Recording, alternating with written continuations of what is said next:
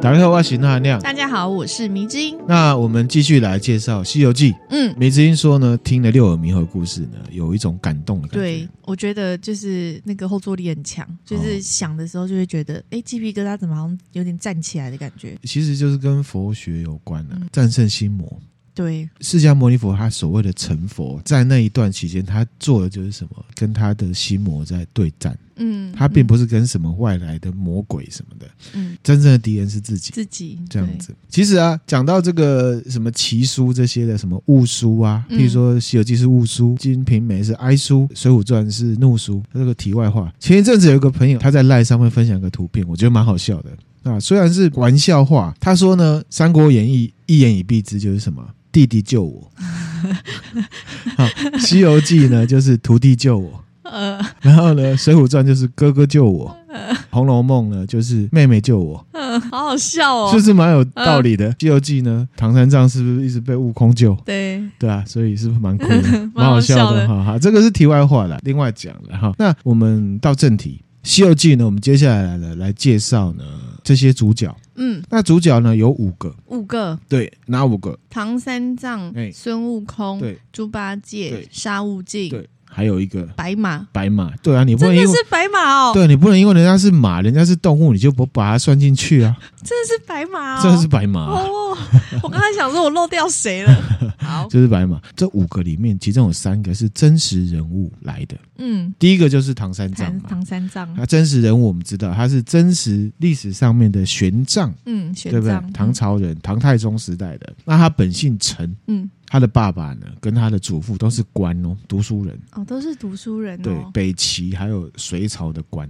嗯玄奘，我们这边称他玄奘，历史上的真实我们就叫他玄奘、嗯啊。玄奘他是一个真正的出家人哦，他十三岁呢就出家了，嗯，哥哥也是和尚所以他没有要延续他爸爸那边的一些哦啊。志愿之类的，其实是这样啦，就是说在那个时代，佛学啦，或者是道学这种东西哦，都被归类在学问，嗯一样是昂度，我们把标签拿掉，都是一种哲学。嗯然后接触了之后，觉得哎、这个是真理，那他就去追寻，嗯后来才变和尚。嗯那当然，他是十三岁变和尚了。可是其实我们昂度来看，佛学或者是很多东西都是哲学。嗯啊，我们学的很多文学，其实它有时候也是哲学，并不是什么真的对我们生活有什么具体功效，譬如说医学啊这一种的法啊不学啊不太一样嗯啊，都是哲学。他很好学本身，他对佛学的各种经文啊都熟读，而且去研究。嗯那因为当时呢，佛学东传嘛，因为我们汉传佛教就有介绍到了，传过来的时候呢，有不一样的流派，也有不一样的看法跟说法。玄奘他住过各地啊，比方说当时的洛阳啊、成都、长安、荆州啊这些地方呢，对佛学的看法都很不一样。嗯所以他就很好奇啊，天竺也就是现在印度境内传过来的这些佛学啊，对佛还有人的看法到底究竟是怎么样？嗯他就很好奇，所以呢，玄奘他就在二十五岁的时候，贞观三年，也就是西元六百二十九年，他从现在陕西省的西安市，嗯，而且他是偷渡出去的，偷偷跑出去，偷偷，跑出去，他没有那个海关、嗯 immigration，嗯没有 那时候应该也没有海关这种有东西啊，有哦，有边境管理啊，真的哦，，有他就是没有那个文件，他自己嗯嗯偷跑出去，嗯然后呢，就从丝路的起点武威往天竺，也就是印度出发，往西走，离开大唐的国境，然后往西之后再往南走。嗯丝路起点就是武威嘛，以前国高中地理就有背过。中国境内的丝路就是武威、张掖、酒泉、玉门、敦煌。那敦煌有什么？那个敦煌石窟嘛，对然后有很多那个佛像之类的，对对对，没错，就沿路这样走。事实上，他走来的时候呢，当时的西域啊，也就是丝路沿线，已经有很多国家是信奉佛教的。后来他就是走到现在新疆省的吐鲁番市，当时这个吐鲁番这个地方呢，有一个国家叫高昌。高昌的国王很礼遇他，嗯哦这个丝路就是当时东西方，就是西域人，也就是外国人跟东方做生意嗯主要的一条条路。，嗯这一条路其实很热闹，有很多有钱人、商人。那这个高昌呢，国王也是信佛教。嗯然后遇到玄奘之后，他觉得哇，这个玄奘呢，外国来的，他又不是真的是从印度这边来的，可是他对佛教的佛学的这个研究非常的深，所以呢，就要把他留下来当国师。哦嗯这个是历史上真实的哦。可是他没有同意，因为呢，他知道他这一次来是要去求学的，嗯，所以就离开了。他就继续往西走，穿越了帕米尔高原。哦，这个很屌哎、好强哦，徒很强、步哦欸哎，，所以它的动力是很强的嗯哈、再往南走，一直走到呢，现在印度东北的一个邦叫做哈比尔邦，嗯境内的一个佛寺叫做呢烂陀寺，嗯向当地的大师呢学习五年，然后呢在印度各地的佛寺呢游走跟学习。嗯，贞观十七年的时候，玄奘三十九岁，哇，他已25经14岁出去嗯已经十四年过去十了，四年过去了。他在现在印度北部的一个叫做卡瑙杰的地方，嗯当时是一个王国的首都了。站在那边呢十八天，那时候那个地方大家都信佛教，很多大师，他就站在那边呢，让所有的大师来跟他辩论佛法，哇，就没有挑人战没有人可以赢他，所以呢，他就算是学成了。嗯贞观十九年，玄奘四十一岁的时候，学成归国，回到长安，带了六百多部的佛经，嗯，总共花了十六年的时间。哇，这个游学的时间很长啊。他不止游学，他是真的去研究哦，嗯他不是去玩哦。啊，好，对不比起，如说出啊国进修学一学啊，我们明天要不要去迪士尼玩 一下？啊、没有啊，他我没有用哦。错词了，出国进修哦十六年，或者是说啊，我们要不要去红仓库走一走？没有 哦，他就是哎，在那是学，日本的地点，好哦吧？就是游学的感觉去嘛。敦煌看一啊看，对对，回来之后虽然当初呢是偷渡出去的，可是唐太宗对他礼遇有加，嗯在长安呢帮他开设了专门的经文翻译厂。嗯，其实之前有讲过，一直到六十二岁唐高宗的时候，然后有一次跌倒啊，病情急转直下就过世了，六十二岁过世。那他一生中总共翻译了七百多部的佛经，哇，好多哦，对佛教东传到中华文化圈，朝鲜跟日本有非常大的贡献。嗯那他也翻译的《金刚经》。嗯虽然现在大家看的是鸠摩罗什的版本，大家有兴趣呢，也可以去找玄奘的版本，因为据说玄奘对《金刚经》的解释跟鸠摩罗什的解释呢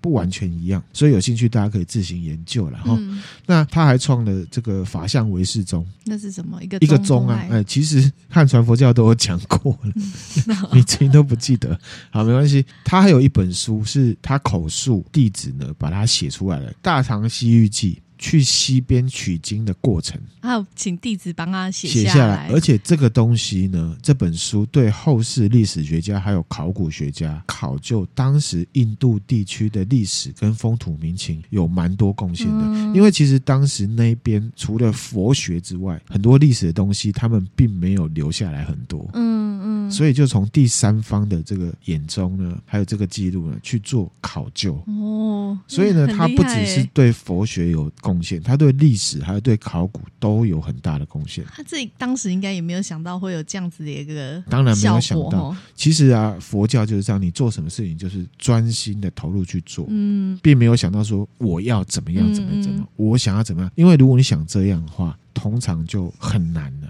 懂，有目的的有目的性去做，对可能不见得会有什么效果。对，佛教就是讲有为之事嗯嘛，他去取经是无为之事，他是真真心心，嗯他是想要做很多事情都有贡贡献。献，嗯那这个呢，就是历史上玄奘真实的玄奘。嗯接下来我们要讲《西游记》里面唐三藏，迷津觉得怎么样？嗯，历史这个人蛮清楚自己要干嘛，然后中间也没有歪掉歪了，我没有被诱惑给这样子。啊。嗯比如说中间有一个工作机会让他当国师，他也没有想要。对，他是一个成功的人的原型。嗯嗯讲实在话，当然我们现在会定义成功就是钱跟有没有钱的。可是我觉得以他的例子，他就是想要做一件事情，他就无论如何克服万难去做，嗯，然后呢就做成，然后坚持。那也花了一辈子的时间。嗯就是一件事情真正成功，可能就会赔上他的性命，一辈子就要做一件事情，对，可是他的贡献就会非常大。嗯而且他还有一个贡献啊，嗯，有他才有《西游记才》有《西游记》啊。哦，不对论吗在历史或者是文学，对啊，对啊，没错，是不是？哦对对对对，对好，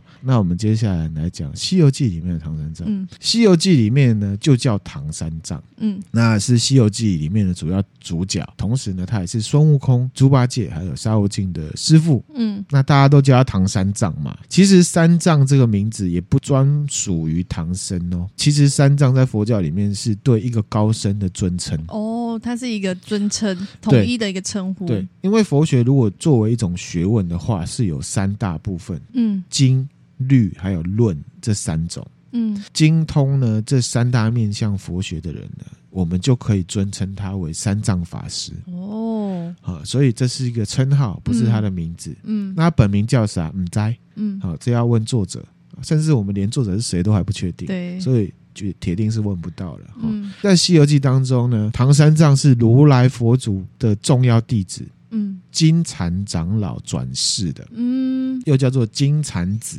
神转世的，他算是是神转世对，的，嗯在《西游记》里面是这样哈。他转世要干嘛？啊，都成佛了，为什么要取转世经？啊，他的任务就是呢，要让他把佛教从印度宣扬出去。嗯嗯，到中华文化圈，还有亚洲其他地方。但是实际上，目前考究起来，找不到哪一个释迦牟尼的学生叫做金蝉长老哦哦，所以推测呢是作者自己创造出来的一个架空人物，虚构的，虚构的。那小说里面唐三藏的原型就是唐代的僧侣玄奘嘛，嗯刚刚有讲到哈、小说里面呢，他其实也姓陈，嗯为什么叫他唐三藏？只是因为他是从唐朝来的，大唐来的。嗯小说里面就是说啊，金蝉子转身，而且他是罗汉的身份，本身不知道他自己是一个很厉害的人转世的，嗯，他是嗯被唐太宗派去的，当时的皇帝诶派去的，不是他主动要去的，嗯是唐太宗派去的。嗯派任务给他，对，然后他就去，然后取得了大圣佛经嘛，啊、希望佛法可以在中国宣扬。可是因为呢，唐三藏他没有办法保护自己，所以唐太宗本来有派两个随护哦跟他去，是人就对了，对，可是没多久就拘了，才离开长安没多久就被杀了。啊，而且是被妖怪杀了。观世音菩萨看到之后，他就告诉唐三藏说，他会在旅途里面呢遇到三个很厉害的徒弟。嗯那所以在旅途中呢，呃，唐三藏虽然是被妖魔鬼怪给侵扰，因为每个人都要吃他的对肉，哦，吃他的肉可以长生不老嘛。嗯可是后来就在三个徒弟的保护之下呢，取得佛经，然后呢修成正果。这就是为什么唐三藏姓陈，可是大家硬叫他唐三藏。，不叫因为他陈是嗯大唐来的， 唐朝来的很懂懂佛学的一个法师，就叫唐三藏、嗯啊，这个就是唐三藏。那我们介绍一下孙悟空啊，迷之音对唐三藏有什么没有问题，没有问题？是不是？嗯好，那我们继续讲孙悟空啊。好，那孙悟空他是真实人物加传说的神明或者是妖怪的集合，他有真实人物的原型在里面，哦有有有有，有有有。上一次我们也有讲，我再细细的讲。好，好，希望呢，在几集之后，米子英还是可以记得。 好，那之前一集我们有稍微介绍过孙悟空遇到鬼，然后他想想说孙悟空会帮我们驱鬼，然后就对对大对叫哦的那个，其实嗯就有介绍到了哈。孙、悟空的原型有可能是南传佛教里面的猴王哈努曼啊，这个是胡适考究的。另外一种说法是来自于鲁迅，他认为孙悟空的原型是来自于中国神话里面呢引起水灾的一个水神，叫做乌之奇。嗯，嗯后来呢是被大禹给收服了，一样是压在一座山下嗯面。嗯那喜欢哪一种？听友大家自己挑一个。哦，没有，我跟你刚刚讲的孙悟空是他的原型有一个真实人物跟神话的那个结合啊，你讲这两个都是神话的啊，等一下讲，你可能还会再想起来。哦，好好好，那还还有一个呢，他真实人物叫做石盘陀，石盘陀，不记得哈，没关系哈，我们这边真实着重一下，为什么是石盘陀？因为石盘陀是外国人，然后毛卷卷的，又金毛，哦，哦，想起来了哈、嗯没关系，我们我们这边呢着重讲。其实呢，我们之前就带到说，呃，孙悟空的原型呢是一个叫做石盘陀的胡人，金发卷毛，而且体毛多嘛。嗯，好嗯，刚才讲到说历史上的玄奘啊，从长安偷渡出来，嗯沿着丝路往天竺的方向前进，对不对？丝路靠中国的最后一站就是敦煌嘛，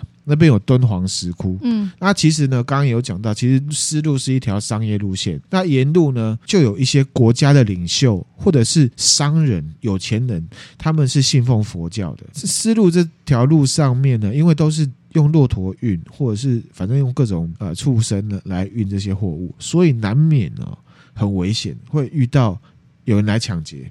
嗯，所以呢，就会在沿路呢建立一些礼佛的据点。嗯，然后这些有钱人就会出钱，同时雕一些佛像，啊，请人呢在里面画一些他们信仰的一些佛的一些东西，嗯嗯，同时会在里面呢供养僧侣，我就养你们。啊目的是什么？就是希望自己生意可以兴隆，消灾解厄，不要遇到山贼啊、嗯遇到盗贼啊、呃就有敦煌石窟。这些出钱的人当然也包含了一些丝路上面的商人。那其实，在敦煌石窟之外呢，在丝路的沿线还有找出来一个石窟，叫做榆林石窟，位在现在中国呢甘肃省的瓜州县。那现在也是呢，中国这边呢全国重点文物保护单位。嗯嗯，好那也是敦煌石窟的重要组成部分，甚至跟莫高窟呢称为姐妹窟。那目前的判断呢，这个榆林石窟的建造时间跟莫高窟是差不多的。嗯，榆林石窟里面呢，就有一个壁画，来给米子你看一下，这个是唐三藏，对耶，然后后面有一个人很像猴子，他还抓羊哎，还帮他牵马，对不对？是不是有点像孙悟空？有点像哎，好那个样子，那时间我们来整理一下，这个莫高窟啊，建造的期间是西元三百六十六年到西元一千三百年之间陆陆陆陆续续盖的。一千三百年呢，就是大概元朝末年，《嗯嗯西游记》是十六世纪明朝中期嗯，才有的，所以呢，是不是代表孙悟空真有其人呢？其实就是因为这个人就是石盘石盘陀陀《三藏法师传》的记载，玄奘当时取经的过程是偷渡的，对不对？嗯偷渡会有一个后果，就是什么？因为你是偷渡客，原本的国家会追你，嗯还有你所在的国家也会追你。嗯，就因为你是对偷渡客嘛，所以呢，他有一天呢，躲在了甘肃省瓜州县这个地方，也就是榆林石窟这附近。这附近里面有一个城啊，叫做塔尔寺。他在这里避难的时候呢，天晚上就有一个丝路商人叫做石盘陀。嗯已经有一个美国的考古学家研究之后，认为这个石盘陀是现在乌兹别克的人，可是，在唐朝就是胡人嘛，嗯那其实呢，因为玄奘是偷跑出来的，对很辛苦，人生地不熟，没有边境海关的证明文件，嗯又没有向导，非常苦恼。嗯眼看着取经之旅就要破功，而且他现在这个状态是他刚刚才偷渡出来，在西元六百二十九年的时候啊，这个石盘陀就来礼佛，看了玄奘之后呢，跟玄奘行礼啊，也给他一些钱。本来呢，拜完之后，石盘陀就就想说啊，好了，我有佛祖的保佑了嘛，嗯那我可以再回去做生意了，嗯这样。那可是呢，玄奘就说，哎、我其实是偷跑出来的，我想要去印度，嗯拜托呢，石盘陀带他穿越哦沙漠，嗯，就等于是希望可以请石盘陀当他的向导帮忙嗯。石盘陀因为宗教信仰关系呢，答应了，嗯，有当地向导很开心很啊。棒啊，对好啊，，就一直走。那到了一天晚上啊，在一个湖边啊休息的时候，已经快要到玉门关了。哦，武威、张掖、酒泉、玉门嘛，哈、到玉门关的时候呢，这个石盘陀其实在路上都一直有在帮他，比如说帮他架桥，让他过啊，什么什么的这样子。嗯，嗯那可是呢，其实石盘陀心里面是很纠结的。纠结什么？纠结什么？因为他是在从事违法行为，他怕被抓。哦，因为他在帮偷渡客，对，石盘陀有在想说，我虽然当初有答应，可是我有一点怕怕的，我要不要现在悬崖勒马，把你抓起来去给官府嗯嗯，报官这样。报官，同时呢还可以把玄奘身上的钱都拿走。哇，他心心生邪念嘞。，对，心生邪念，其实玄奘有看出来。那可是其实石盘陀虽然有这邪念，可是他心里面是纠结的。嗯嗯，自己跟自己打架当然，还在自己跟自嗯己天使打恶魔架。哈。玄奘看了这状况之后，他就赶忙呢打坐，嗯念那观世音菩萨，嗯念念念念念。石盘陀看到哇，我曾经这么尊敬的大师已经在念这佛号，他是不是在提醒我不可以做一些不好的事情？嗯所以石盘陀又丢了。嗯隔天天亮的时候呢，石盘陀他因为想了一整天晚上了，他就跟玄奘说：“哦，一路上啊都会很危险，我自己觉得我们应该会被抓。”他想要劝退玄奘，所以他就劝玄奘呢回国嗯算了。可是玄奘不要，他的动机非常的强。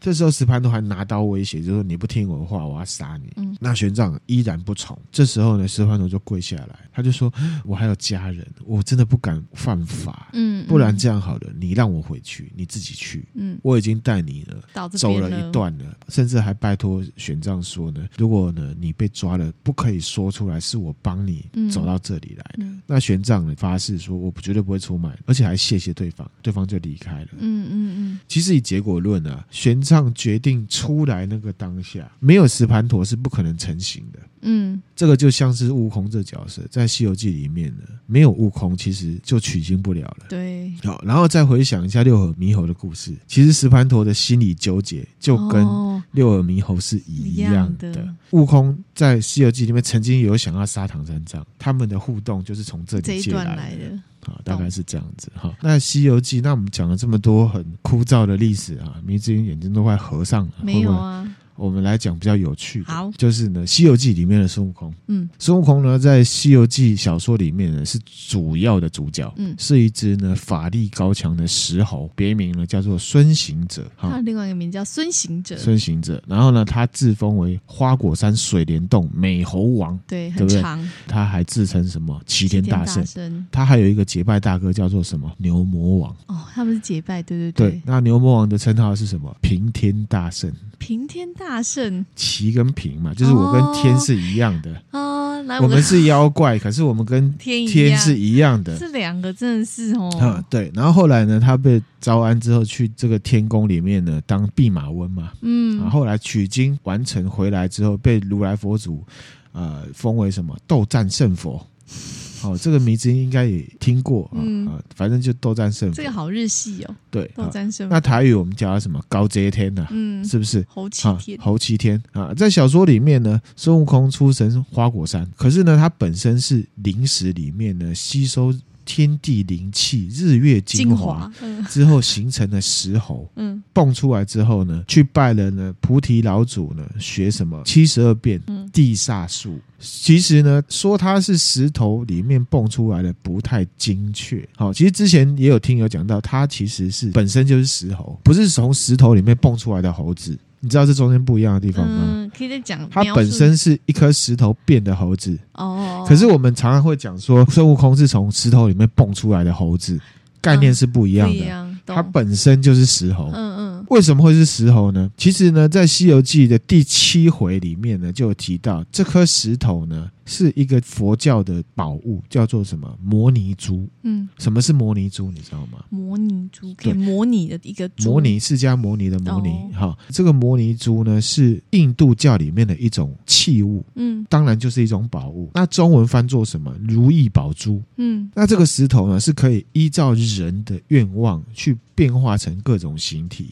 好厉害哦，佛学的意涵上面就是指的是什么呢？每个人的心里面都有佛性，所有人自己的形体、还有遭遇、还有之后是怎么样经历，都是他自己自行自化所演变出来的。嗯换言之，人人都可以随心所欲。嗯，你现在是怎么样，自己不知道，是你自己造成造的。成的真正的随心所欲，在你身上造成的变化呢，并不是他人造成的，是你自己自己造成的嗯。好、懂，只不过我们个人比较没有办法这样去连接嗯啊，可能接触佛学的大概可以了解这意思。当下你想要的，不论是愿望还是欲望，对你会有什么影响，是好是坏，这些我们从模拟宝珠或如意宝珠这件事情就可以看出来。佛学的期望呢，是我们大家可以认清本质。嗯，说难听一点，就是什么自作自受。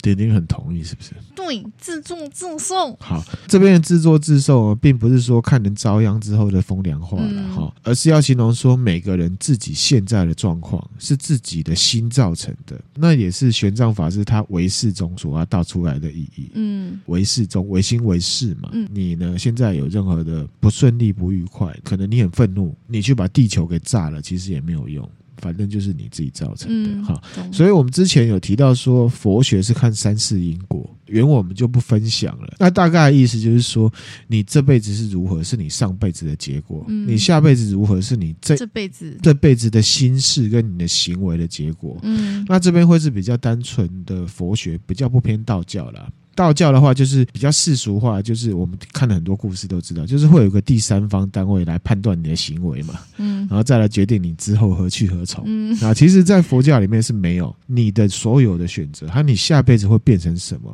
其实都是你自己的选择。嗯这个会涉及到很深啊，比如说第六世、第七世、七感、第六感这个。那上述呢说法涉及宗教，单纯分享，听友斟酌收听了哈。好，那我们回来哈，关于如意宝珠比较较入世一些的看法，就是说它是一种宝物，它是一种保佑，它可以消灾解厄，嗯它可以解决问题。就是你遇到了问题的时候，对着这个如意宝珠呢许许愿愿，然后呢很虔诚的去祈祷，一样唯心唯事嘛，那事情可能就会比较好。那也是兼顾你的信念的意思。嗯那其实呢，对三藏而言，孙悟空确实是一颗如意宝珠啊，因为它会处理你所有的问嗯题。问题，好，那回来孙悟空哈，那孙悟空曾经闯过龙宫啊、地府啊，然后还是拿了什么迷津刚刚讲到如意金箍棒、嗯嗯，定海神针，定海神针，他中了一万三千五百斤哦，很重好哦。重哦，那为什么叫如意呢？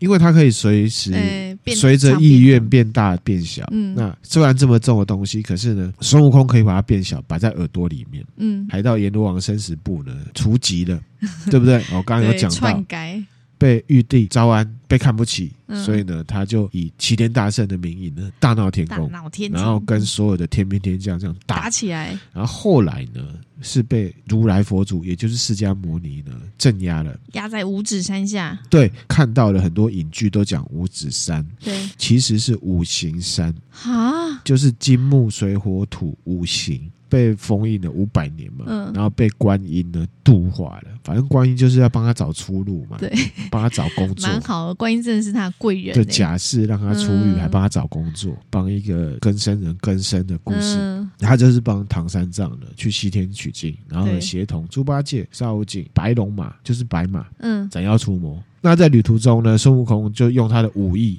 道行还有智慧呢，常常会拯救唐僧师徒。嗯，中间呢，经历了九九八十一难，八十一个关卡多、哦，就是八十一种怪物，对不对？妖怪八十一种状况，不一定只有八十一只。啊，各种状况，一种状况可能会有好几好只几，只比方说火焰山就有三只，况红孩儿、牛魔王，还有谁？铁山，铁扇公主。嗯，懂，它了是以解，事件为单位，好它不是以妖怪为单位这样子哈，智勇双全的代表。嗯他身上的装备我们之前有分享过，迷真也不记得，不过呢，大家应该有一些都有印象。嗯啊，那还有一个交通工具叫做筋斗筋云斗，云，孙悟空坐在上面翻一个跟斗呢，就可以前进呢十万八千里的距离。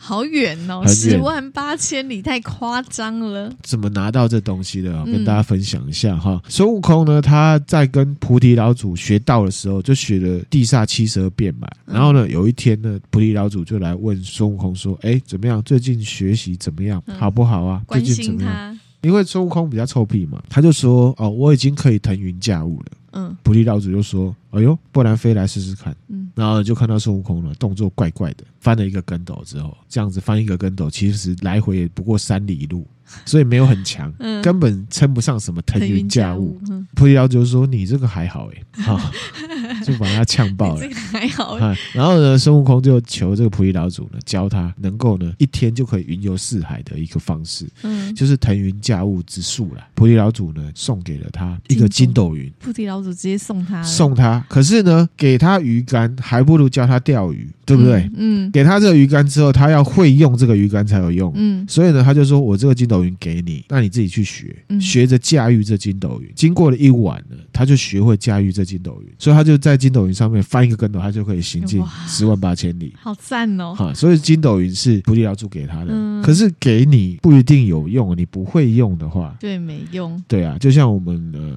介绍很多知识，那、你不会用，那也只是摆着嘛。嗯，或者是我给你法拉利，没有驾照也没办法，或者是你没有很会开，那你也只能炫耀。除了炫耀之后，没有什么用，大概是这样。好，那他的技能呢？上一集有讲到火眼金睛，嗯嗯，还有这个筋斗云。嗯那最重要是什么？他会七十二变。嗯为什么会学这七十二变呢？一样，他跟菩提老祖的对话，因为菩提老祖呢，他跟这个孙悟空说，要教你法术，以避免呢五百年后的灾害啊、三个灾害就是雷灾、火灾跟风灾。其实呢，这三个灾在后面《西游记》的故事，他都有遇到。哦，所以呢，《西游记》里面有很强的佛教意念，就是命定论。菩提老祖都已经知道之后会会发发生生什么事什么情了，这些东西也会跟他后来的这些事情是有关的。嗯菩提老祖还是有给他自由啊。那你要学哪一些？那孙悟空就问他说：“哦，那你有什么可以教我？对啊，有什么给我选？菜单拿出来。”对，菩提老祖就说：“我有天罡三十六术，也有地煞七十二术，给你选，你要选哪一种？”嗯那孙悟空他对自己的自信很高嘛，他就觉觉得七蛇比较，而且呢，他觉得他很聪明，一定可以学会。然后他就说：“好吧，那我学这个七蛇术，因为比较多嘛。”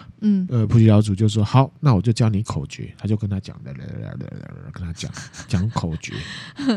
啊，可是呢，孙悟空很聪明的，自己去练，好聪明哦。他就学会了。这个七十二变虽然是指地煞七十二术，嗯，好、甚至还有另外一个菩提老祖讲到的天罡三十六术，这个就是道教的名词了。道教的一些经典里面其实有提到，而且这些术都还蛮神奇的。真正的地煞七十二术啊，你听这名字蛮可怕、蛮万能的。对啊，地煞哎、对，会把这七十二术呢分享出去，IG 跟 Facebook 上面，大家看名字就好了。我举几个，第一个就是什么幽通，可以跟神灵呢讲话，而且可以看地府里面的人，嗯吞刀，嗯刀子吃到肚子里面也不会死啊。吕水嗯，在水面上行走，如履嗯平地。还有什么续头，你被砍头不会死，可以装回去。那也是蛮厉害的、欸，对，就是还有追魂，可以追灵魂，可以把一个人诅咒到死为止。用诅咒的方式，对，这是真实的。然后还有一个师姐，师姐就是不是你可以抛弃自己的肉体去成仙。之前讲到李铁拐有没有？嗯嗯他不是去跟什么神讲话，然后跟对徒弟说，如果我七天没回来，嗯你就把嗯嗯他用就是师姐术，哦，就是灵，魂出窍。嗯刚刚也跟米子已经讲到，天罡三十六术跟地煞七十二术呢，其实天罡三十六术比较强，比较强，光名字听起来就会觉得天罡三十六术比较强，嗯、而且天罡不是三十六术，是三十六法。我哦，们讲法术，法术对，对你觉得法跟术哪个比较强？好像法听起来当然是法比比较较厉害强。，好，三十六法是什么？我讲给你听，移星换斗，移星换斗，对，哈啊，，星星移来移去换对斗的那个意思，颠倒阴阳，哦可以改变天气，呼风唤雨，呼风唤雨，对，翻江倒海，嗯，五行大遁、六门遁甲、逆之未 来、起死回生、九席福气、导出元阳、降龙伏虎、推山填海、点石成金。点石成金就是吕洞宾学的那个，就叫嗯嗯点石成金。起死回生就很强啦，还有撒豆成兵，法跟术其实在规格上面法比较强，嗯，嗯那术就是术法暂时的东西。懂懂而且呢，这个七十二变呢，并不是只有孙悟空会，哦，牛魔王也会，二郎神也会，大家都会这七十二术，，对，所以其实讲实在话，在人设上面，孙悟空不是最强，嗯嗯，他会的东西很多人都会，而且呢，你知道天罡三十六法谁会吗？谁？猪八戒。猪八戒会，对，所以我们现在看很多影视作品，对猪八戒的人设、整个剧情这样弄起来，好像有人会觉得说，觉得孙悟空比猪八戒强很多。对可是我自己觉得本质上并没有，嗯，他们的差异是意愿还有个性。个性对，意愿跟个性。哎嗯虽然猪八戒当初是被孙悟空收服了，嗯没有错，可是你说哪个真的比较强？我自己是没有觉得说孙悟空一定比较强，对天罡三十六法跟地煞七蛇术的差别，有点像是什么魔法跟魔术哪个厉害？魔法、啊，对我自己感觉，从字面上面看啊，这个我不专门哈、哦。天罡三十六法比较像魔法，嗯，地煞七十二术比较像魔术。嗯，不过这个就是看名字嘛，你这样就是又是看名字去可判是断。你去分析啊，譬如说七十二术，我再举一个例子，好，七十二术里面呢，有一个叫什么开臂，开臂手指之处呢三开必裂，点一个地方，那个地方会就裂裂开。开，嗯，那跟推山填海哪个厉害？ 推山填海。我可以把山移到一个另外一个地方，还把一个地方填成海。哎，我觉得这要看状况，你需要什么？对了，我意思说以威力来讲，嗯，感觉好啦，上就是威力的话，当然就是就像战略跟战术，小说里面称号很多，很多我们也都耳熟能详嘛。嗯小说的每一个章节的标题呢，会被称为金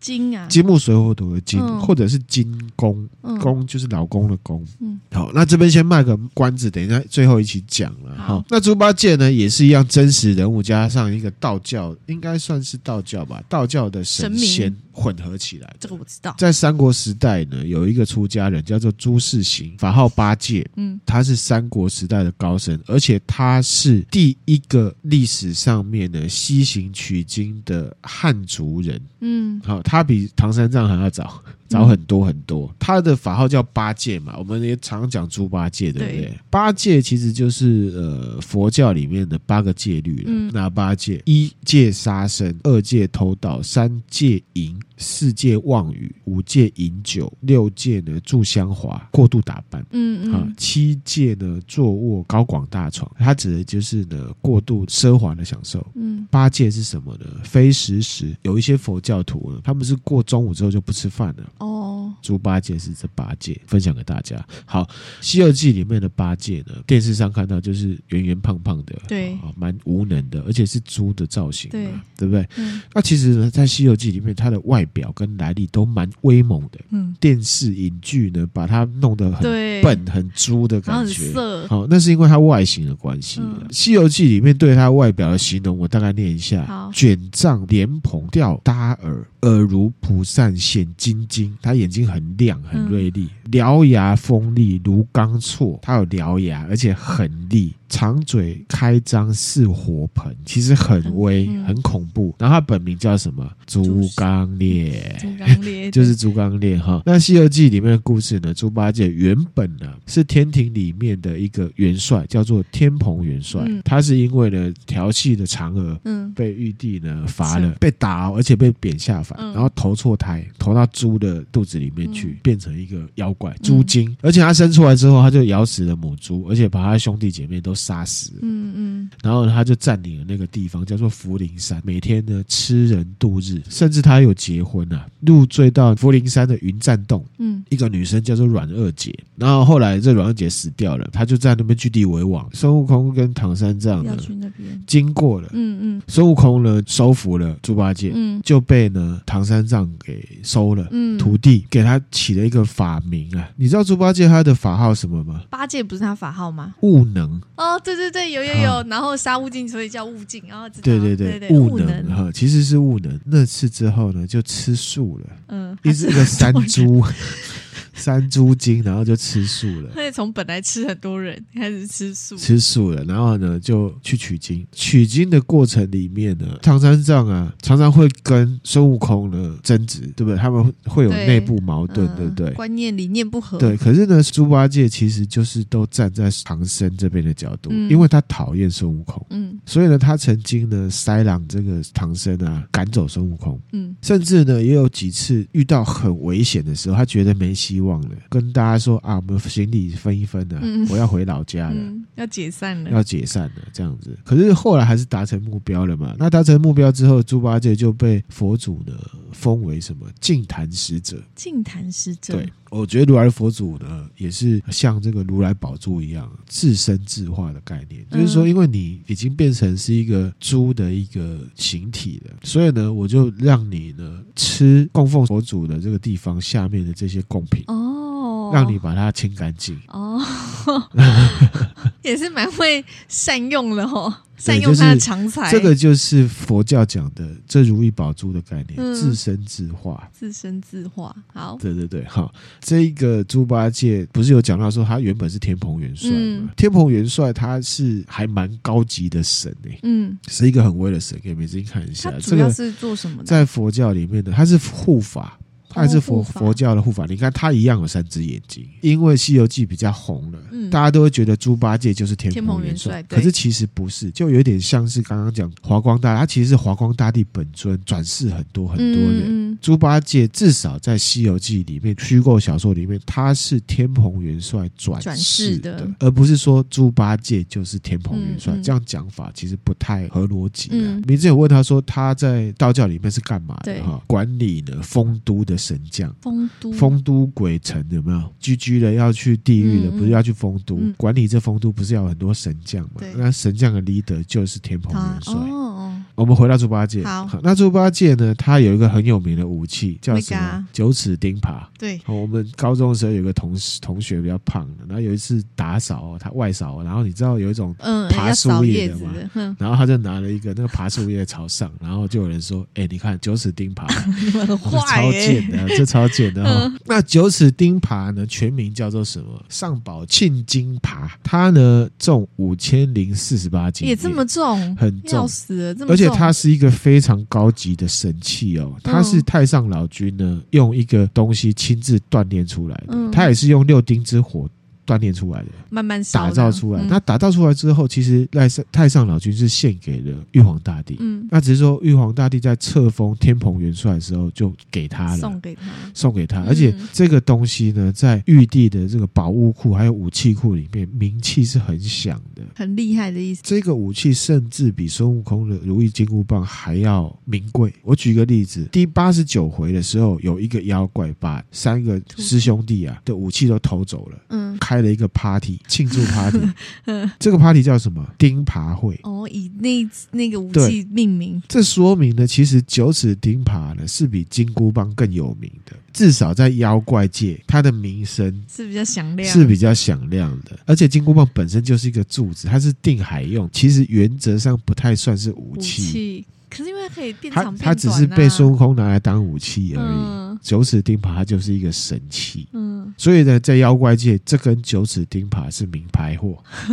好，好，金箍棒知名度不够啦。嗯嗯其实这也看出一个道理，就是说你呢是被名牌驾驭，还是你驾驭名牌呢？哦，金箍棒是因为孙悟空有名的、欸对对，你讲到金箍棒，你离不开孙悟空，你就觉得他这个东西很厉害。嗯那是因为孙悟空很厉害，而不是这东西很厉害对，。是孙悟空让这个东西有名了。对对对，那这个例子我们用电影的角色就更好想象了。嗯嗯比如说《神鬼奇航》的杰克船长嗯，被强尼戴普演活了，他们是等号。他们是等号，你现在如果想象呢，这个杰克船长换一个人演，票房一定变很差嗯。想不起来，至少这个电影公司他一定要花更多的预算呢，去把大家的记忆扭转过来。杰克船长就等于是强尼戴普，就很像孙悟空跟金箍棒之间的关系嗯嗯一样。那你那想零啊零，七呢？零零七就是一样啊，就是他的地位是零零七这个角色下面，你要换谁都可以。嗯，当然也有适合跟不适合的讨论对，可是《神鬼奇航》这个杰克船长真的要去把他换成另外一个人很难。很难，真的很难，很对不对难想象有好谁比他更适合。这个就是武器跟使用者的这种关嗯系，用这个例子去去想象，就是你是驾驭名牌还是被名牌驾驭？嗯猪八戒啊，九齿钉耙就可能是被名牌嗯，驾名驭牌的。驾驭，他的武器名气比他本人还响亮。对，那孙悟空拿金箍棒，就是他本身是驾驭名牌的。对，大概是这样子、啊。那回来我们总结哈，猪八戒他本名叫猪刚鬣，嗯，法号悟能。天蓬元帅呢转世的时候，不小心投到猪的肚子里面，取经完成之后，他的称号叫净坛使者。嗯，在小说每一章的标题里面，他会被称为木木木头的木，嗯或者是木母。木母，刚刚是金弓嘛，这个是孙悟空是木母金弓，然后猪八戒是木母，对，好，那第三个是什么？沙悟净，对，沙悟净又称为沙和尚嗯啊，法号悟净。其实现在到目前为止，甚至小说都没有讲到他是什么妖怪。都没有讲到吗？周星驰的对电影里面说他是鱼鱼嘛，怪可是对其实没有。然后呢，嗯日本人会把它塑造成河童的造型，合同形象蛮接近的对。感觉。可是《西游记》里面并没有讲它是什么妖怪变的，哦，其实他没有名字。对，这就是说啊，它是流沙河的一个妖怪。嗯，小说里面对它外外表的形容，我都要讲一下哈好，大家发挥一下想象力。好，一头红雁蓬松发，嗯两只圆睛亮似灯，嗯不红不青，蓝靛脸，嗯，就是它的脸呢蓝蓝的，如雷如鼓老龙声，就是说它的声音是很粗，然后呢很大声，然后呢很像哦龙在叫的声音。音。身披一还有呢，哦继续，他他反正他就穿了一个黄色的袍子啦，嗯然后呢嗯腰呢绑了白藤，项链呢是九个骷髅头做成的。哦，是九个骷髅头、啊。对对对，他拿了一个宝藏武器，所以呢刚刚讲到，就《西游记》其实并没有讲他是什么妖怪。嗯，周星驰的《西游记》说他是鱼精对，啊，然后呢日本都会把它说成是河童。同，那可是呢，有一个共同点，它会吃人是真的。《嗯嗯西游记》里面的沙悟净啊，他那个骷髅头有九颗，对不对？嗯里面有两颗是金蝉长老呢转世两次都被沙悟净给吃了。啊，那两颗头里面那有两颗颗是他的，金蝉长老转世哼，取经失败，然后都被他都吃吃了，掉，啊都被天沙悟哪净给吃了。啊！但他们就是因因缘呢，就是有这个对啊，对啊缘分在。没错，没错哈。其实沙悟净呢，生前是卷帘大将。卷帘大将这个呢，就是道教啦，就是说。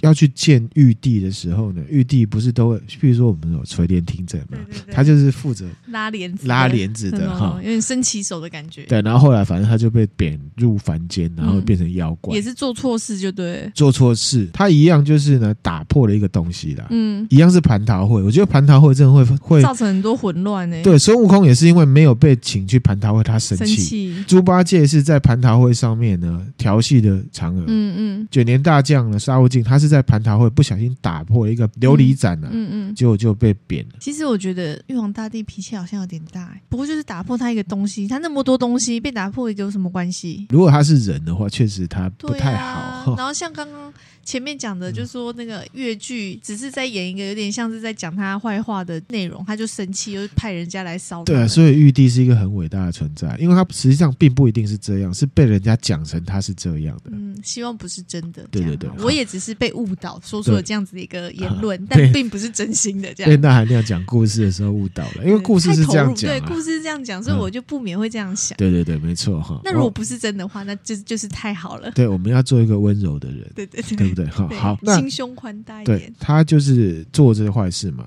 所以他就被贬到流沙河。流沙河，对，嗯好、流沙河，然后呢，每七天呢就要受那种被剑呢刺肚子的苦，嗯，有点像是希腊神话里面被啄干的那皮嗯普罗米修斯是一样的。对，后来他发现呢，只要每三天啊吃一个人，他这个痛苦就会好一点，哦，所以他常常会出去吃人。哦所以才开始吃人。对，那唐僧一行人走到流沙河的时候呢，猪八戒是孙悟空收服的嘛？对其实沙悟净呢是观世音菩萨下面一个弟子木吒收服的，木栅，木吒栅木不是 MJ 一一六，不是，哎、哎、你知道那个《封神榜》里面嗯，木吒哪吒，还有金吒还有哪吒，就是三兄弟，然后是托塔天王的小孩嘛。嗯，嗯那其实木吒在佛教里面，他是一个佛祖的大弟子啦，然后就只是被中国化，就变木吒。哦嗯嗯，好、被收服之后，他就一样是一行人就跟着去嗯，取经。在《西游记》的故事里面呢，沙悟净他通常就是看守行李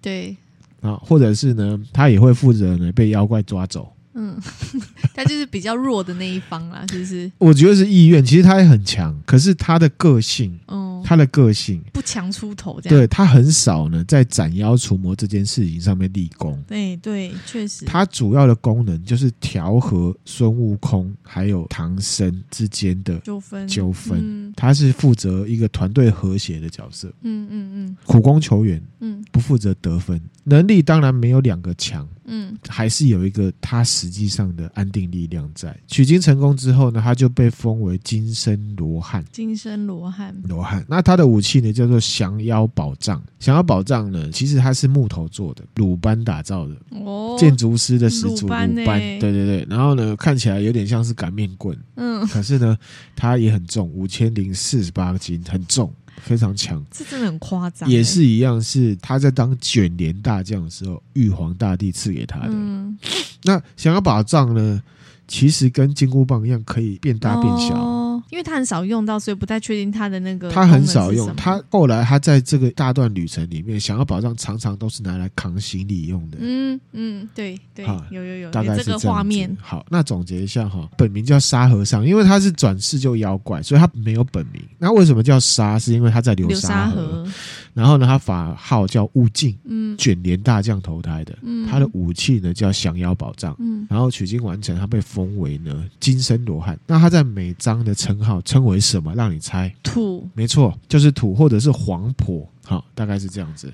那所以主加这个土字哦，它不像土他们有什么金，好，等一下我会讲。好好，主要的人物是不是就这些了？它有白马呢。哎，没错哈、还有一个动物白马，不要我忘记了还没有哈忘记哦，在我《西游可记没》忘 哦，在《西游记》里面呢，其实本来唐僧就有一匹马，也是白马啦。嗯嗯，可是呢，他被龙王啊的一个三太子啊吃了，为了要赎罪呢，他就是被观世音菩萨点化了，自己变成那匹马。所以他匹马是龙王自己变的，龙王的太子，嗯哦龙王的龙王三太太子敖烈，把它吃了，然后他自他己再要赎化罪身成那个白马陪对对他这对，样。没错哈。白马一样就是呢，就反正就任劳嗯任怨，他戏份很少，可是没有他也不行啊。 你就讲要实在在那话个唐对对三对藏啊，对某对对咖糖糖上没有啦，哎没错 哈、因为唐藏最弱嘛。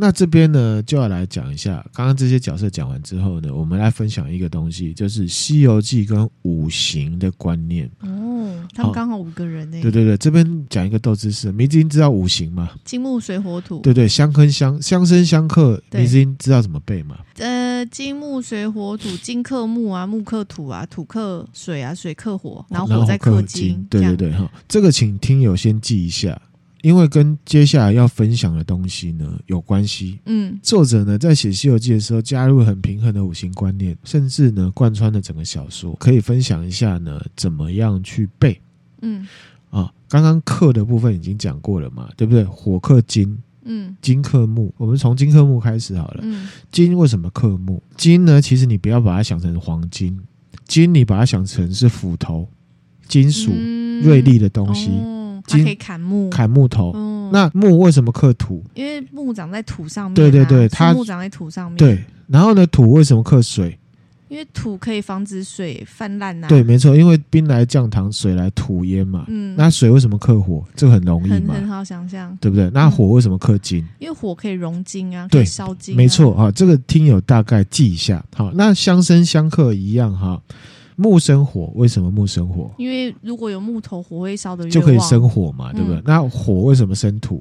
因为木头被烧完之后，它就会变成灰烬，嗯，它就会嗯变成土，土，火生土。嗯，那土为什么生金？因为呢，矿石在埋在土土底下，嗯、你矿石挖出来之后，你把它断野之后，就会变成金属。嗯有的人很难记，说为什么金是什么东西，好难背。好，那金为什么生水？你想哦，很锐利的金属，比如说刀好了，它在很冷的状况下，它就会嗯有水生珠用水珠，就是金生水的道理。嗯那水为什么生木？有水的滋养，木就会树木就会长对大。就是这样子哈、听友大概呢记一下，因为呢，等一下要分享的东西跟这个有关。哦好，刚才讲啊，这个章节的标题啊，会对称孙悟空为金公，猪八戒为木，木母或者是木母，嗯然后沙悟净为土或者是黄婆。嗯，其实刚刚也有讲到，在阴阳里面啊，哈、这边的公母啊，不是性别。其实，在易经里面也一样，单数就是阳的意思，偶数就是阴阴的意思。那公跟母一样，公就是阳，母就是阴。阴，嗯大概这道理。所以金公就是什么？就是很强的金。那猪八戒是木母，就是什么？它是小木。嗯嗯土呢没有分大小，因为中央土，因为这是五行的观念啊，土就是呃没有大跟小的意思。为什么叫黄婆？因为在五行里面，土本来就是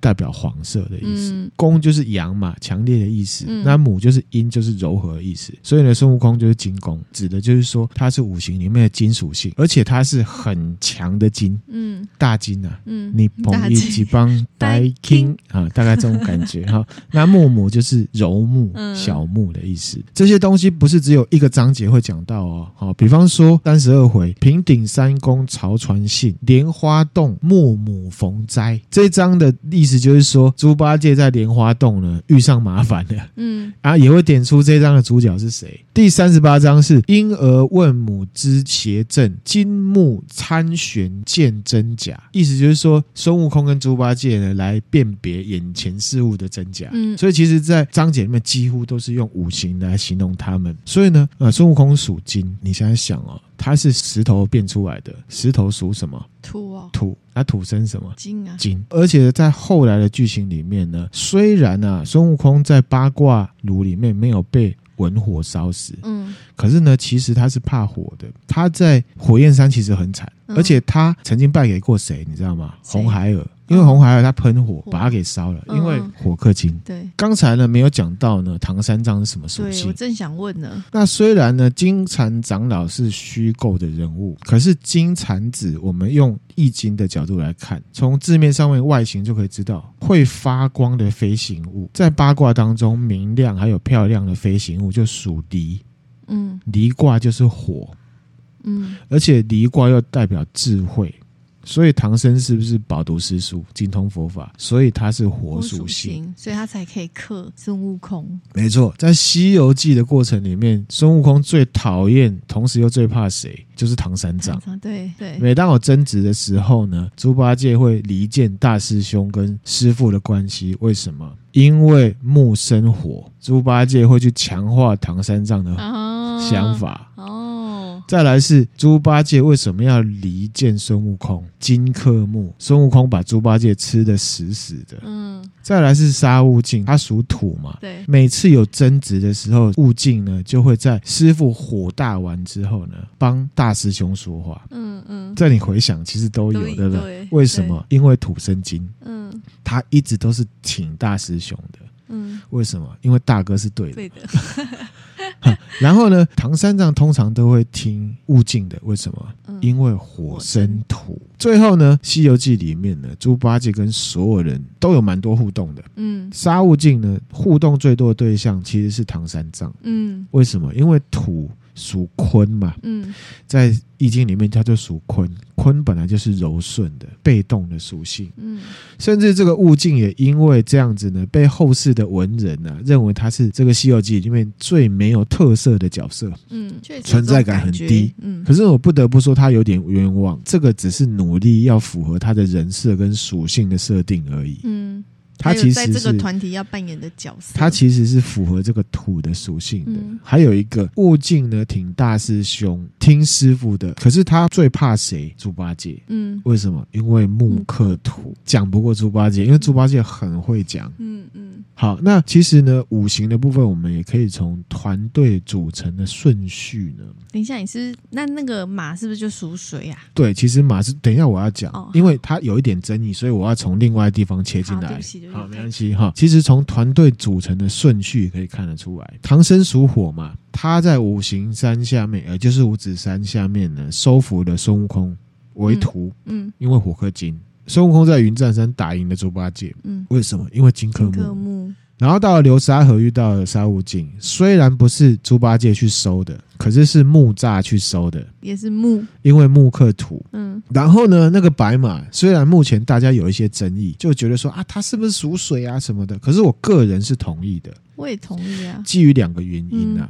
第一个是团队的位阶，嗯最大的是唐僧属火，嗯一路克下来，火克金；第二大的是什么？孙悟空，然后金在克木，因为是二师兄。对，第三大，然后呢，木在克土，克悟净，最后才是白马。嗯嗯土克什么水嘛？那水会不会克火？会啊，那这样搞起来是不是白马最大？其实不是 哈，因为如果你把其中一个元素拿掉的话，可能就会这样子克。可是你把五个元素都组成了之后，就会有什么相生还有相克相克的问逻题辑，它就是一个循平衡环的，它就是一个循环跟逻辑，就不只是用克或者是生去看了。嗯哦，对对对，五行的有平道衡理，，五个都齐了，就会是一个完整平衡的整体属性。嗯这就是所谓的什么质变。嗯就会有所谓的平衡，这是很道家的思想。嗯第二个原因是什么？卦象来看，如果唐僧属火，白马属水的话，《易经》有个卦，火在上，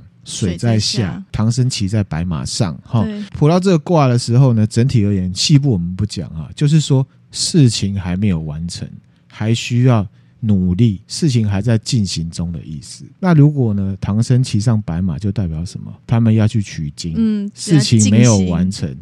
如果你取经完成了，就不需要骑唐白马僧就会从火上面下来了。唐僧就会从对水上面下来这。是从卦象来看是这样，嗯所以可以支持。我认为白马是属于水。我有哦第三个看法，哎，你说因为白马是海龙王的三太子变的，本来就在水里呀、 OK？他说他属水，也可以这样看呐、没是错不，是？啊这比较这单也纯一同意点哦啊，。不会不会蠢，很棒。我说单纯，我没有啊说单蠢，纯，很我说很单纯。跟迷之一样很单纯，这对样对子对，哈你，不要那边很棒。单单单，讲到这边，大家不知道觉得怎么样？其实这个是五行，这个其实没有讲，大家也不会去这蛮有趣的。蛮有就趣的是你讲的，哈就是五个，本来想说，哎，水跟火是不是水火不容这样？可不是会就像你讲，就是五行，因为它同时并存，所以它是对有相生相克的概念，它就对是一个正循环。它就是一个正循环了，嗯有相生相克的对概念哈。其实呢，就是有五个元素都齐了，嗯这可以让我们看出来什么平衡了、完整了，一个团队才有办法达成最后的目标。嗯你要做一件事情，你要包容所有跟你不一样的金木水火土各自不一样。如果你这个 leader 你是属火的，你就所有的团队都找火的来。哇，那不得了咯！可是你这样子，你会过得很开心嘛？不会，因为都跟你一样。对个性都跟你一样，没对不有对？用啊。反正就附和你，或者是你找一堆木的来，嗯不会达到成功，一定你要包容所有跟你不一样的嗯人，你同意才有办法完成那个好的目标，嗯整体平衡。嗯，这个是五行带给我们现代人的一个道理，团结合作。常常我们会讲说啊，这个人跟我不合，不合就是不好。没有，我跟没你有讲，你要真的你要把所有的元素都统合进来，你才有办法完成你所要的目标。嗯你只要找合的，那你就每天吃烧大火，跟唐僧一样，嗯或者是你只找那个奉承你的，你找一堆木的来，你看看。那就讲到为什么《西游记》是务书，像刚刚那个例子，你就可以就可以对看得出啊来为什么是务书了对。事情能成跟我们喜不喜欢有时候是两回事。嗯还有一些例子了哈，譬如说孙悟空出生于土，因为他石头变的，嗯然后住在水帘洞，嗯经历了水，然后去跟菩提老祖学法术。嗯菩提老祖属木，大闹天宫，然后被压在五行山或五指山。山是什么？属土嘛。再遇到了唐三藏，原则上他的人生经历也是经五行的元嗯素。这说明了什么？人要成就自己的梦想，要接受各种自己没有经历过的人事物，要勇于接受挑战。嗯哇，好正面哦，你才有办法成就那一个很坚强的自己。孙悟空是不是很坚强？很坚强。那是因为他经过了这一大段的事情。对，没有人天生就很很强厉，害。嗯他要接受非常多不愉快的事情，然后他要接受过很多挑战，才会是他。孙悟空就是啊，经历了五行各种经经历，才成就了这么强大的他。其实我们现在用英雄主义的观点来看，《西游记》的主角呢是孙悟空，嗯，对不对？英雄主义，对因为他最强、对，最迷人、最厉害。嗯可是呢，以道家的观点，结合我刚刚讲的五行来看呢，《西游记》的主角是谁？他们五个人，对，是所有团队，嗯是这个团队，不是单一的个体。嗯，就像是《道德经》讲的什么整体论，整体论，它是讲金木水火土克服困难的事情。嗯，好，那如果是佛家呢？迷之音觉得什么意思？佛家的角度来看，佛家角度来看，嗯谁会是主角？唐三藏 吗？我自己觉得，既是团队成员，同时也是每个个体。为什么你知道 吗？这样显得我刚刚的回答没关 系，很愚昧不会了哈，不会啊，这是你个人看法 啊哈，因为他们各自属性不一样，嗯来历不一样，个性不一样，遇到同一件挑战跟事情的反应跟行为都不一样。同一件事情，譬如说遇到困难了，沙悟净、孙悟空、猪八戒跟唐僧对这件事情的看法完完全全不不一一样。样可是对他们还是解决了，为什么？这也反映说每一件事情都可以反映每个人的心性。嗯最后呢，达成了目标，取经成功，就代表九九八十一难都是反映出他们心性，然后他们都要自己去面对和自我修炼。嗯，让自己更上一层楼。所以以佛家的角度，既是团队，也是每个个体，因为每个个体呢遇到的事情不一样，嗯都要有妥协，都要有合作，而不是都是照自己的个性来，嗯，不然早就完蛋早了。就完了啦。所以呢，从英雄主义的方式看。道教的角度看，跟从佛教的角度看，其实《西游记》的主角到底是谁，可能各自会有各自的看解法，读啊嗯大家可以自己去思考。那为什么《西游记》会是误书？还有另外一个道理，一山还有一山高。嗯人不可以自满，为什么？因为孙悟空虽然跟菩提老祖学了七蛇地煞术、自封什么齐天大圣，嗯可是其实他不是最强的。大家都知道，二郎神就比他强，跟他打成平手也有，还有谁打成平手？你知道吗？谁？上一集讲了王灵官，哦，王灵官在《西游记》也有出现，嗯而且跟他打成平手。嗯，孙悟空不是最强的，甚至还有谁？牛魔王，牛牛魔魔王王也跟他一样强。嗯可是呢，到最后达成目标的会是谁？会是孙悟空？啊对为什么？因为他还是依赖团队，这体团队合作，这个团体少了一个人都没有办法完成啊。嗯，所以嗯不要觉得说个人有多强，能力有多强的自干自干王有没有？嗯是没有用。取经如果只有孙悟空去取，一样也取不不了啦会成的。嗯团体的力量效果绝对不是加法，要平衡。嗯，好、提醒各位主管哈、哦不是你们最厉害而已，对，结合非常多的元素。嗯年轻有年轻人的优点，有他的缺点，那你要怎么样让他的缺点变小，优点放大，同时也让自己的缺点变小，优点放大，嗯，才有办法做成一个事情。互相成就，彼此对感恩呐。对，然后是没错没错没错，啊，你真厉害哦哈！下一个道理是什么？为什么是悟书？那韩亮自己觉得，一个人要成就自己的梦想，很难只靠自己。嗯，五行的元素都有，他的团队里面五行元素都有，有时候会吵架，会意见不合，然后或者是呢有个性跟自己相反的人，会显得不开心嘛。比方说初期孙悟空是用戴罪立功的方式陪唐僧来取经，嗯可是后来他是在修行嘛，嗯所以他慢慢他态度是有些转变有变化的，不只是能力上的成长，嗯而是心境上的改变，嗯还有什么智慧上的成长。嗯我们之前有分享过《道德经》啊，三十福共一顾。当其无有车之用，当时的三藏其实也还不是什么得道高僧哦，他是一般人，他只是一个和尚。和尚孙悟空、猪八戒跟沙悟净，他们三个是什么妖妖怪怪？而且他们是罪犯，嗯他们杀死了很多人，这个就是无知以为用的道理。如果呢，你让已经成仙或者是悟道的人去取经，你觉得有什么实际上的用处跟价值吗？我都悟道了，我取什么经？ 他就可能真的可以很快的把那本经拿回来。拿回来，然后其实这些经道理他都知道，嗯这些过程他也不用经历，因为他都已经悟道了。其实《西游记》九九八十一节是学习跟嗯悟道的过程嘛。对啦，就要让没有悟道的人去悟道嗯，这个叫什么？损上益下。嗯嗯让没有学习到的人去学习。如果是让已经成仙的当事人去取经，啊，就只是锦上添花而已啊。嗯，一样的一件事情，你给唐三藏还有三个徒弟而言是意义非凡哦，因为他们学到了很多东西嗯很多嗯。这个说明了什么？大乘佛教里面教义讲到的什么菩萨行的观点。嗯我悟到了，可是我不急着成佛。菩萨对沙悟净、对悟空所有人做的事情，就是菩萨行。嗯就是我帮你们去做这些事情，让你们成佛。嗯第二个透出来的意义是什么？就是呢，你心里面的成想要达到的成功呢，都是要自己身身体力行的，重点都不会是结果，都会是过程。程好、不是你去拜什么神就会自动完成的，都要去做。嗯好，那第三个是什么？就是如果要成就一件事情，如果自己独立完成就可以了，那很好。可是这件事情如果是要合力完成的话，那就要接纳各种跟自己不一样的意见，而且还有一个大前提是什么？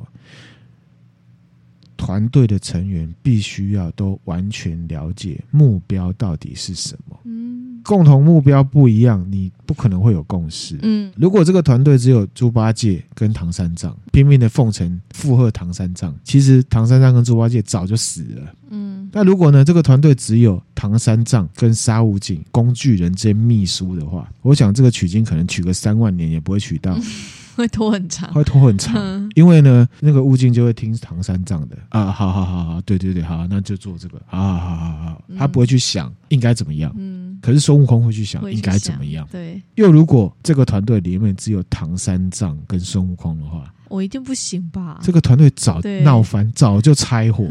嗯所以你说每一个成员是不是一样重要？一样重要，不管个性怎么样。对对对，哈，对领导者来讲还有个意义啦，就是说呢，你不要以为你是唐三藏，因为唐三藏在《西游记》的故事里，他也还没有得到，他就是一般人。嗯好、所以呢，你不要想要装佛 祖，真正的佛祖也不会高高在上。你要记得，每一个高高在上的人，不是他自己要高高在上，而是每个人对他的尊敬，才让他高高在上的。对，不要每天想要装高嗯高在上，那嗯没有意义。做到让人尊敬你，你才有办法高高在上。嗯《西游记》告诉我们，人都有不足，领导者也是。嗯好好的看出来每个人的属性是什么，嗯，然后后你不要高高在上，因为你也处在中间。这也是《道德经》讲的什么“和其光，同其尘”。嗯唐僧去跟孙悟空讲大道理，其实一点意义也没有，因为你就是这个团队里面的一员，嗯跟大家一样才有办法。这个就是呢，《西游记》之所以是悟书，是那含量自己看了之后觉得是悟书的原因啊。还有一个是什么？在团队里面意见最多，永远是悟空啊。孙悟空为什？么？因为他年能能力力最强嘛强，啊而且几乎啊，不要说几乎，多半的问题都是他来解决对的嗯嗯，啊，所以意见最多也是很正常啊。因为他是最出生入死的一个，对，不所以意见最多很正常，对不对嗯？那当跟唐僧摩擦的时候呢，虽然猪八戒会煽风点火，嗯可是呢，悟净会在唐僧生完气之后呢，帮悟空讲话，嗯，然后呢继续呃进行任务什么，对不对？这说明了什么？你知道吗？成功靠的是什么？沟通、还有一个是什么？运气。运气，运气。听到这边，听友可能会觉得说，那含量的乳蛇异端邪说又要出现了，有没有？其实这个运气具体指的是什么？天时、地利、人人和和。讲实在话，我们身为人，天时跟地利呢，我们都没有办法掌握控。制，嗯，可是我刚刚讲的那一大堆什么五行啊，克来克去，谁跟谁怎样，其实我要讲的就是什么人人和，人和是你自己可以去掌握的。嗯，绝对是你自己去掌握的。来帮你的人，你拼命往外推；来害你的人，你拼命把他往下收；奉承你的人，听你话的人，你就把他当成是大将，总有一天会出事。嗯，做的其实是看清楚这些人本质是怎么样，嗯。可是这对一些领导者来说，真的就是很难。这个就是修养问题。对，啊，那另外一个是什么？哈，就是说呢，其实，在《西游记》的过程里面呢，三个妖怪。一匹马不是什么得道成佛的什么高人嘛？这一路上的修行，就是这几个人呢的学习过程。嗯成功的取经是一个比较世俗化的比喻，就是一个完美嗯 ending，、他们都学到了这样子。但其实呢，中间的过程才是一个人成就自己的重要元素。你看哦，看完《西游记》之后啊，取经成功了，大家都成佛了，对不对？可是经里面讲了什么都没有说，你有经没有发内容现？其实不重点，是不是？也许经文里面讲了什么，就是他们在过程当中体验到的所有事情的。所以呢，成功是结果，没有错。可是呢，结果跟过程一样重要。嗯取的经里面写的什么，《西游记》有没有讲？可是是不是真的没有讲？也许我们在看《西游记》的故事当中体悟到的东西，就是佛经要讲的，哦，就看你有没有看出来。你们这个就是为什么说《西游记》是一本悟书了。呃，我体悟到的是这些啦。那迷之音跟听友体悟到的又是什么呢？啊，佛经里讲的真的重要吗？还是说重要的是你读了之后、看了之后体会到了什么？嗯这也就是《金刚经》里面讲的“法义上舍，何况非法”。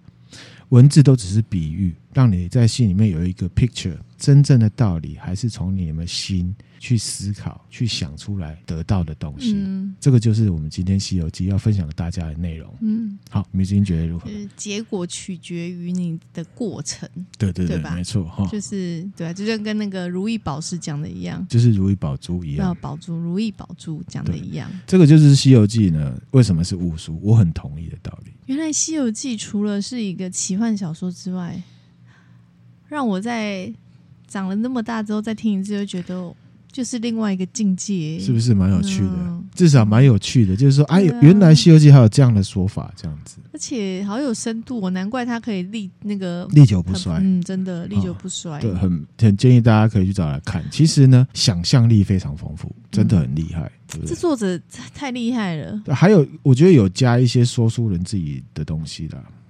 但是你说他在他兼顾了五行嗯。有考量到这个，然后又还可以那么引人入入胜，对，那有没有可能是这蛮厉害你用一个编剧或者是写作的角度，就是因为它架构很平衡啊，每个元素都很完整，所以它故事很好发挥也不一定。这也不一定对啊，很不一难定说好。但就是还是很佩服这个作品啊，对很厉害。嗯，那刚刚其实呢有讲到《西游记》有很多延伸作品，嗯嗯啊，其实呢日本的《七龙珠》就是嘛，嗯，七龙珠也《是吗 Dragon Boss》。它是 Dragon 哦 Boss、他取经把它换成是找那个九啊龙颗珠龙、珠啊七龙珠，其实七呢，颗龙珠，其实呢，以前的七龙珠刚出来的时候，跟现在的七龙珠不一样。现在七龙珠都是赛亚人，然后对对强压要更强，对然后呢就一拳打爆地球之类的。嗯以前的七龙珠是一个小朋友，叫对做孙悟空，他的装备基本上跟孙悟空差不多，就是有筋斗云，然后有金箍棒，哦，对对对，对不对？然后呢，里面有一个女生叫布玛，嗯布玛是一个科学家，她有龙珠雷达，嗯她想要去找龙珠，龙珠所以布玛其实就是唐三唐藏，唐三藏。嗯然后龙珠就是佛经嘛，找了孙悟空来。最早期的七龙珠里面呢，他们两个相遇之后呢，开始找龙珠的时候，第一个遇到的反派呢叫做乌龙，乌龙长乌龙什长么这样样，啊， 就是 一头猪哎，就是一头猪啊，他很会讲话，然后他也很色，然后他会骗人，那就是猪八戒、啊，他就是猪八 戒啊。然后后来他们就变成好朋友，啊然后再继续往前走，然后就加入遇到他们的另外一个团队叫什么饮茶，饮茶哦，饮那茶个饺子人呐、是不是？不是不是饮饮茶茶，饮茶是一个男生，我再把图分享给大家。然后他就是沙悟净的角色。哦，中间后来还遇到谁？天津饭，他有三天津饭只眼对对对，睛。天津饭，然后悟空曾经打不赢他，为什么？因为他就是二二郎郎神。神君，哦，哎、这样子，然后中间还有牛魔王，悟空的老婆，你知道吗？现在这个老婆谁知道啊？不知道，就是悟饭的妈妈妈妈哇其塞实是以前原本这个设定里面牛魔王的女儿啊。哦哦，，对，然后其实里面也有牛魔王，以前的日本的这个 Dragon Boss 都有，那、牛魔王是画成牛的样子吗？没有就有一个牛角，真的有，哦然后还有金角银角，都有哦，然后只是后来呢设定就变了，所以七龙珠算是早期的七龙珠，算是真的就是《西游记》改编过来的漫画，有它是架构这个东西去出来的嗯，。因为很多都很雷同，就是一很有样啊趣，你知道吗？其实你只要去看以前的七龙珠，它的时空设定是跟机器娃娃是同一起的。它有时候做那个筋斗云会经过企鹅村啊，然后就看到机器娃娃在那 边哦 o 哦哦 p，机器娃娃就是那个很爱玩大便的那个女生，机器女娃娃哎、是是丁小雨吗？丁小雨就是对丁小雨阿拉蕾，他们的设定是一一样样的。的，是同作者作是吗鸟山明，对。对。我也不敢讲可惜，可是我个人比较喜欢以前的设定。他那样的话，就是比较像是那个谁，《水浒传嘿》跟《金瓶梅啊》的，哎、是，对啊，所以就是从某个作品里面要延伸出来，对对对他们然有后点中间像是有这样有连子结这样。对，有有很多取材嗯对是对这样，对架构是这样子的。我没讲错吧？是《水浒传》跟《金瓶梅》吧？对对，没错啊，是啊。嗯那你好看，完那个表情。好，那我们今天分享的内容就这边啦、嗯美金觉得怎么样？我觉得收获很多，就是别于以往小时候看《西游记》，就是看一个有趣的东西，它确实很有趣。很有趣。除了嘛，就除了这部嗯对分之外，就是以前没有想到的东西，就是这一次这样子，我就觉得超有深度的一部作品。我觉得很酷啊，而且嗯真的可以解释它为什么是一本物书，真的是当之无愧啦。嗯嗯透析很多人性。对，没错。对好，然后甚至到后世这么久，还可以把它沿用到职场，不是对啊，就是说什其么实对啊老板可能是唐三藏，然后你可能手下就会有孙悟空、猪八戒、沙对啊悟净这样子的角色人。那对啊通常孙悟空都是很容最易惨的，得罪老板的、最对惨的，虽然他能力很强，对。对。所以大家然后？呢，主管呢，通常他是猪八戒升上去的。但他能力不见得最强。对这样总之吧，然后呢，最基层的员工呢，就是沙悟净嘛，没有声音，反正你说什么我做什么。在现在组织架构里面呢，主管心目中最喜欢的顺序 priority，猪八戒啊，猪八戒，再来是沙悟沙悟净，净、再来才是孙悟孙悟空。空，直到真的有问题，或者是上面在丢新的 KPI 下来的时候，他才会暂时的假装喜欢孙悟空，因为他要他出力，因为只有孙悟空做得到。对，他要利用他的时候，也分享给大家。如果大家呢在职场上觉得自己是孙悟空的话呢，建议大家还是假扮成猪八戒。嗯，最理想的状况就是假扮成猪八戒的孙悟空。最不建议就是做什么沙悟净，因为沙悟净可有可无。这世界上有太多沙悟净了，嗯在主管眼中呢嗯有太多沙悟净。那我们今天分享的内容就这边啦，呃，希望可以给大家一个新的看法，然后呢，也希望大家有所得，嗯同时也希望呢，Kevin 可生以。啊日快乐。那我们分享的内容就到这边啦，嗯，那如果觉得我们的内容还不错的话，欢迎多多分享给你身边的朋友，然后也可以追踪我们 FB 跟 IG 还有 YouTube 频道。最重要的是，也可以懂内我们，给我们鼓励哦。谢谢谢大大家家，拜拜拜